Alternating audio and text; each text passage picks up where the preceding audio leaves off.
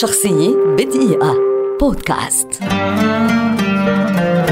إليزابيث تايلر ممثلة بريطانية أمريكية شهيرة ولدت عام 1932 وتعد واحدة من أبرز نجمات هوليوود عبر التاريخ. ظهرت للمرة الأولى على الشاشة في عمر العاشرة في فيلم There's One Born Every Minute عام 1942 وأتبعت ذلك بدور أكبر منه في فيلم لاسي كام هوم عام 1943 ثم فيلم The White Cliffs Dover عام 1944 لكن دورها في الفيلم الشهير National Velvet عام 1944 شكل انطلاقتها الفعلية نحو شهرة إذ قدمت أداء عظيما لكن شهرتها الكبيرة أتت في فيلم كليوباترا الذي أدت فيه دور كليوباترا وتقاضت عنه مبلغ مليون دولار آنذاك لتتوالى بعد ذلك أدوارها المهمة في أفلام كثيرة نذكر منها Giant Little Women The Last Time I Saw Paris Elephant Walk و Rhapsody حصلت إليزابيث تايلر على جائزة الأوسكار لأفضل ممثلة مرتين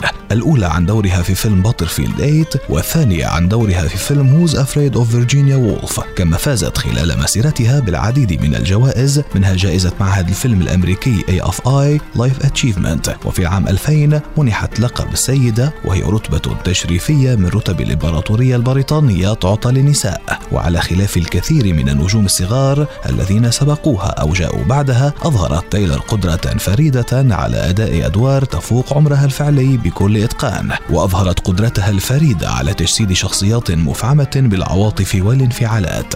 عام 2011 وبسبب إصابتها بفشل قلبي احتقاني رحلت قطة هوليوود المدللة إليزابيث تايلر عن عمر 79 عاما تاركة مسيرة فنية سينمائية قل نظيرها. شخصية بدقيقة. بودكاست.